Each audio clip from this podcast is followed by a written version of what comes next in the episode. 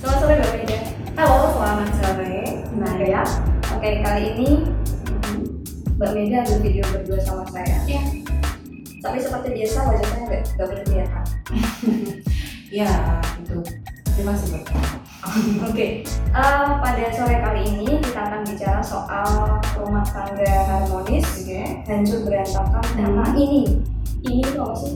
Iya, Ada beberapa poin nanti yang akan kita share. betul sekali. Sampai ini ada beberapa poin yang perlu kita share ke teman-teman biar mereka tahu apa saja faktor-faktor. Oke. Oke teman-teman, eh, ini adalah sesi podcast yang nantinya akan saya share di Spotify. Jadi silakan yang belum download Spotify silakan di download dulu dan silakan gabung di Mbak Mega ya biar nanti kamu semua bisa tahu tentang solusi eh, beragam solusi di dalam rumah tangga dan juga asmara.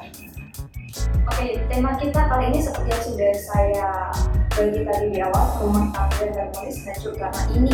Iya, Ini itu apa? ya Ada jadi beberapa poinnya. hmm, Di betul. part pertama ini kita akan bahas tiga poin seperti ini. Yaps. Apa aja yang pertama? Oke, yang pertama ini karena faktor keuangan. Keuangan, Hmm, finansial. Oke. Itu kan sangat luas ya soal uang.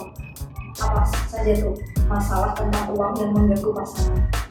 Oke, ada banyak sekali faktor yang mempengaruhi di dalam keuangan ini. Eh, misalnya saja, eh, maaf, seperti yang saya maksudkan ini, boros. Ya, boros ini biasanya istri suka beli-beli sesuatu hal yang belum ada ke- apa, belum ada kebutuhan, dia sudah beli ini, beli itu, yang sekiranya belum bermanfaat untuk keberlangsungan keluarganya. Oh gitu. Berarti asal keluarin uang gitu ya? Iya betul sekali. Jadi tidak tidak mikirin nanti kedepannya bagaimana itu tidak. Tapi ya langsung punya keinginan ini langsung dipetik.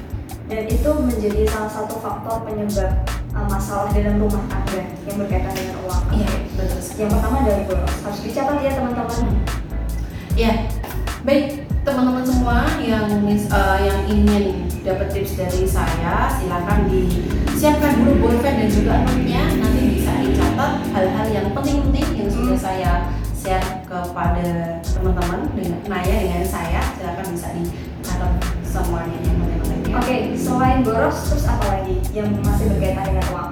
Oke, untuk faktor yang kedua itu tidak menghasilkan banyak uang. suami Hmm, penghasilannya kecil. Iya, betul. Itu salah satu faktornya. Jadi tidak ada pemasukan, adanya pengeluaran terus.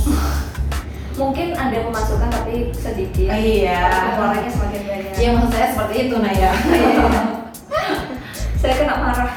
Oke. Terus uh, gini, em, kadang ada juga suami yang pemasukannya sedikit tapi istri nuntut banyak ke suami. Kayak gitu itu juga jadi salah satu pemicu yang hebat dengan rumah tangga. Hmm, betul sekali. Jadi kalau pemasukannya kecil, pengeluarannya banyak kan juga nanti bagaimana? Mm-mm. Kan tidak bisa juga harus seimbang Iya. antara pengeluaran. Jangan sampai besar pasak daripada tiang. Betul.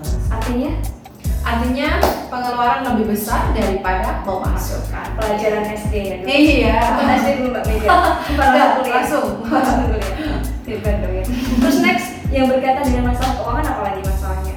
Untuk yang kedua atau ketiga ini Naya. Oke, Iya. ketiga ya. Oke ketiga sepertinya. Eh, Ketiga itu wanita yang tidak bekerja dan selalu dikritik. Dikritik sama suaminya. Mm-hmm. Iya betul. Suaminya merasa itu ya lebih superior karena bekerja Iya. lebih banyak menghasilkan istri di rumah terus Mhm. diomelin. Iya betul. Jadi dia ini eh, selalu dijadikan kritikan oleh suaminya, selalu di apa ya nggak dikasih maki sih, dikatain yang gak enak gak enak gitu.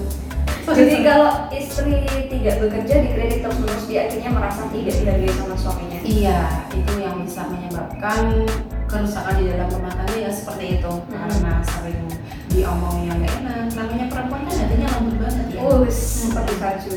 Apa hati anda juga lembut? Iya, semua wanita, saya juga termasuk wanita ini. Oh iya iya. iya. Saya kira pria. Sorry. Oke, untuk yang berikutnya Hmm. ini faktor yang bisa mempengaruhi itu karena si wanita tidak pernah dilibatkan dalam urusan uang. oh gitu Iya. padahal biasanya pada umumnya dalam rumah tangga kan wanita yang menjadi manajer keuangannya ya? Iya. Nah di sini kebalikannya, Mm-mm. semua yang mengatur keuangan itu laki-laki. oke mentang-mentang yang menghasilkan suaminya Iya. Jadi semuanya diatur Iya. sama si Betul. pria. Mm, jadi si wanita ini kayak nggak dihargai begitu. Mm. Biasanya kan yang memanage keuangan kan ibu rumah tangga ya. Nah, ini kali ini malah suaminya Iya. dari situ suami istri juga langsung merasa nggak dihargai ya sama suaminya dan ini juga bisa jadi pemicu keretakan dalam rumah Iya. Ayo udah pintar banget loh ini. Ya, apa saya harus menggantikan Mbak Mia? Oke. Jadi anak buat saya saja. Ya, cukup itu saja ya. Oke, next. Apalagi Mbak Meda? Oke, next masalah yang berkaitan dengan uang Hmm. ini adalah karena si wanita ini mempunyai pendapatan yang lebih tinggi daripada suami, jadi dia meremehkan suami. Oh gitu. Heeh, kemarin di klien saya Hmm. itu juga ada yang memaharkan muspika peluluh hati istri Mm-mm. Hmm. karena dia ini istrinya itu bekerja dan penghasilannya itu lebih Lebih tinggi tinggi daripada Suami. suami. Ya, kemarin kan yang bungkus aku. Iya, itu untuk Hmm, Mm. klien kita kayak Mm. kemarin memang sudah konsultasi, kamu sendiri juga sudah tahu masalahnya dan kita berikan solusi itu. Oke, jadi itu nggak bagus ya dalam rumah tangga kalau istri punya penghasilan lebih. Sebenarnya Iya. bagus-bagus juga sih. Tergantung bagaimana suami tegas atau tidak dalam Ya. memimpin istrinya. betul. Jadi kalau misalkan di sini suaminya kok mau sekali diatur-atur oleh Mm. istrinya karena istrinya itu pendapatannya lebih tinggi Mm-mm. sehingga meremehkan suaminya. Nah, di situ suami tidak merasa dihargai dari suami Padahal padahal kepala keluarga. iya. Mm-hmm. Jadi ah, dulu aku pernah dengar istilah Mbak Mega mengatakan tidak boleh ada matahari kembali di dalam rumah tangga itu. iya. Jadi kalau Mm-hmm. istri punya penghasilan lebih tinggi, suami juga punya penghasilan itu nggak bagus. Iya, jadi kalau eh, tapi di situ ini kayak apa kalau kita sebagai istri dan juga suami saling saling eh, mendukung Hmm. dalam arti saling bisa memanage keuangan dan itu juga mereka saling menghargai satu sama lain pasti nggak akan timbul seperti itu sih Betul sebenarnya gitu ya. iya cuman kan kebanyakan di sini wanita kalau sudah dapat penghasilan tinggi kan dia meremehin lelaki Mm-hmm. Jangan sampai ya. iya jangan sampai Ya seperti kayak meskipun penghasilan saya nanti lebih tinggi, tapi kalau bisa sih eh, suami saya nanti penghasilannya tetap lebih tinggi dari saya. yang diminta sih seperti itu ya. Oke. kan? Oke, sekarang kita memasuki poin yang kedua. Yang pertama tadi poinnya adalah uang, finansial ya. Sekarang adalah poin kedua ini keluarga. Keluarga. Keluarga juga bisa jadi pemicu de- masalah dalam rumah tangga. Iya, bisa sekali. Keluarga yang dimaksud di sini keluarga apa Mbak Mega? Ya, keluarga yang saya maksud ini adalah keluarga besar. Mertua, kemudian orang tuanya sendiri, atau saudaranya. Saudara. Saudara dari suami bisa, saudara dari istri bisa. Oke, apalagi yang masih di Indonesia ini masih tinggal sama mertua itu kan masih umum ya. Iya. Jadi ya kalau namanya rumah tangga kalau misalkan kita sama mertua kan ya seperti itu kadang ada Mm. cocoknya, kadang ada akrab, ada rukunnya. Tergantung dari kita sendiri sih yang menghadapinya, bagaimana menyikapinya. Nah, kalau berkaitan dengan keluarga ini sendiri, masalah yang paling sering muncul itu masalah apa? Iya masalah eh, kalau kita tinggal bersama dengan mertua. Ya sebetulnya ada enaknya kalau kita tinggal bersama mertua karena di sini kan sebagai anak kita masih dibantu oleh orang tua itu kan Oke, sangat bagus sekali. Ah, membantu sekali. Membantunya itu kalau ngasih solusi, kemudian ngasih saran, Masih kemudian nasihat. ngasih eh, eh, ngasih nasihat itu itu sangat hal yang sangat bagus sebetulnya.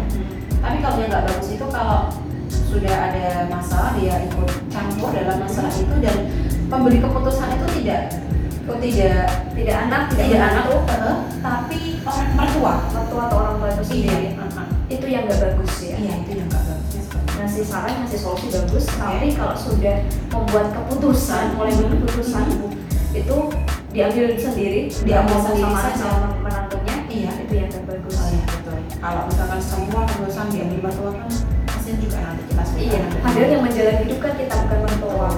Dan Dan itu yang seringkali jadi masalah sensitif ya. iya. Eh, kadang kan gini, istri mengadu kepada suami, Mas, kemudian Mas ya. Iya lah, saya juga nggak mau Oke. Eh, sih. Yang kalau pemandan baru kan gitu, mandinya ya nggak saya. Itu kadang kan dia mengadu ke suaminya. Kalau mertuanya tadi sudah bersikap gak enak sama kita tapi kemudian si suami biasanya responnya adalah lebih mendukung ke ibunya. ibu lah itu yang bikin kita nggak nyaman kalau jadi menantu. Oke, saran saya kalau kasusnya seperti itu tadi, eh, kita sebagai suami harus bersikap netral. harus bisa bersikap Iya. netral netral. Jadi tidak boleh berat sebelah, tidak boleh berat sama orang tuanya atau mungkin ya pokoknya berat sebelah. Jadi kita di sini sebagai suami harus netral. Hmm. Semua harus kita tengah-tengah lah Hmm. kalau eh, biar tidak terjadi salah paham. Oke, kalau nggak netral nanti uh, solusinya nggak akan bagus baik untuk istri maupun untuk orang tua mertua sendiri. Hmm. Iya betul. Nanti dia pilih kasih Mm-mm. gitu.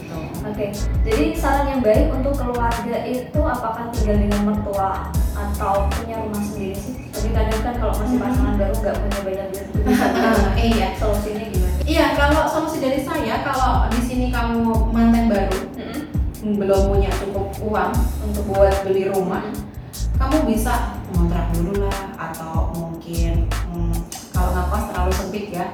Jadi Kontrak aja lah. eh, ngontrak ngontrak rumah dulu aja. Hidup mandiri sederhana tidak masalah. Yang penting di sini kita harus bisa berjuang bersama mandiri kemudian bisa menunjukkan ini loh aku tanpa bantuan orang tua aku kamu bisa atau tanpa bantuan orang tua aku. Oke, siap. Oke, sekarang kita, tadi kita sudah bahas tentang poin keuangan dan juga keluarga. Masih ada lagi? Ada dong. Rancu, rancunya rumah tangga. ada yang Apa itu? terakhir ini anak Terakhir di part pertama ya. iya di part pertama nanti part kedua kita ada lagi Oke, anak. Anak-anak itu kan karunia, kok bisa jadi masalah sih dalam rumah tangga? Gimana ceritanya itu? Oke, saya sebenarnya tidak mempermasalahkan anak-anaknya. Oh Ya, ya, di sini yang saya permasalahkan itu biasanya kalau sudah punya anak kan fokusnya ke anak, oh gitu. ke anak semua Mm. fokusnya kita. Waktu kita juga kita berikan semuanya ke anak. Nah, Hmm. itu kan yang eh, menyebabkan eh, adanya kerenggangan di dalam hubungan suami dan istri. Oke. Karena mereka hanya peduli dengan anaknya Oh, gitu. tanpa peduli quality time bersama. Oh iya, biasanya kalau sudah ada anak, Hmm. istri itu fokus ke ngurus anak, Anaknya. pendidikan, kemudian suami Mm-hmm. Betul. juga sibuk ngurus kerjaan, Ah, karena kebutuhan Kebutuhan keluarga semakin keluarga. bertambah. Nah, dari situ kehidupan jadi rutinitas ya. Iya, jadi bosan nanti kalau kehidupan dijadikan rutinitas. Janganlah. Masa bosan sama hidup mati dong? Iya. Iya, maksud saya hari-harinya hanya itu, itu, itu, itu saja. Oke, jadi kalau sudah punya anak, hmm, kalau bisa jangan sampai uh, kedekatan kita dengan pasangan itu terputus. Hmm, secara emosional. Mm, jadi harus tetap punya quality time sama pasangan. betul. Agar nanti bisa meningkatkan keharmonisan rumah tangga. Oke, siap. Berarti nanti kalau saya punya anak, Iya. saya harus tetap pacaran sama suami saya. ya itu itu bukan perlu lagi, loh, itu wajib. Oh gitu. Eh, eh, karena itulah letak keharmonisannya. Oh, gitu. siap. Oke, itu tadi adalah poin di mana keutuhan rumah tangga bisa hancur karena beberapa faktor itu, itu tadi. Yang pertama adalah masalah keuangan atau finansial, kemudian yang kedua keluarga besar yang sudah kita jelaskan tadi ya, Naya. Oke. dan yang terakhir adalah anak-anak anak-anak. Kalau kita tidak bisa menghagainya dengan, dengan baik. Ah, tiga hari itu. Iya. Oke, itu adalah informasi yang sangat menarik sekali dan penting sekali untuk orang yang sudah berumah tangga.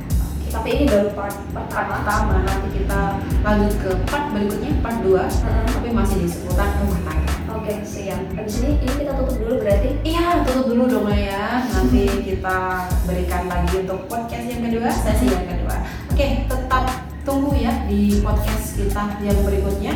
Dan ini semoga bermanfaat dan terima kasih.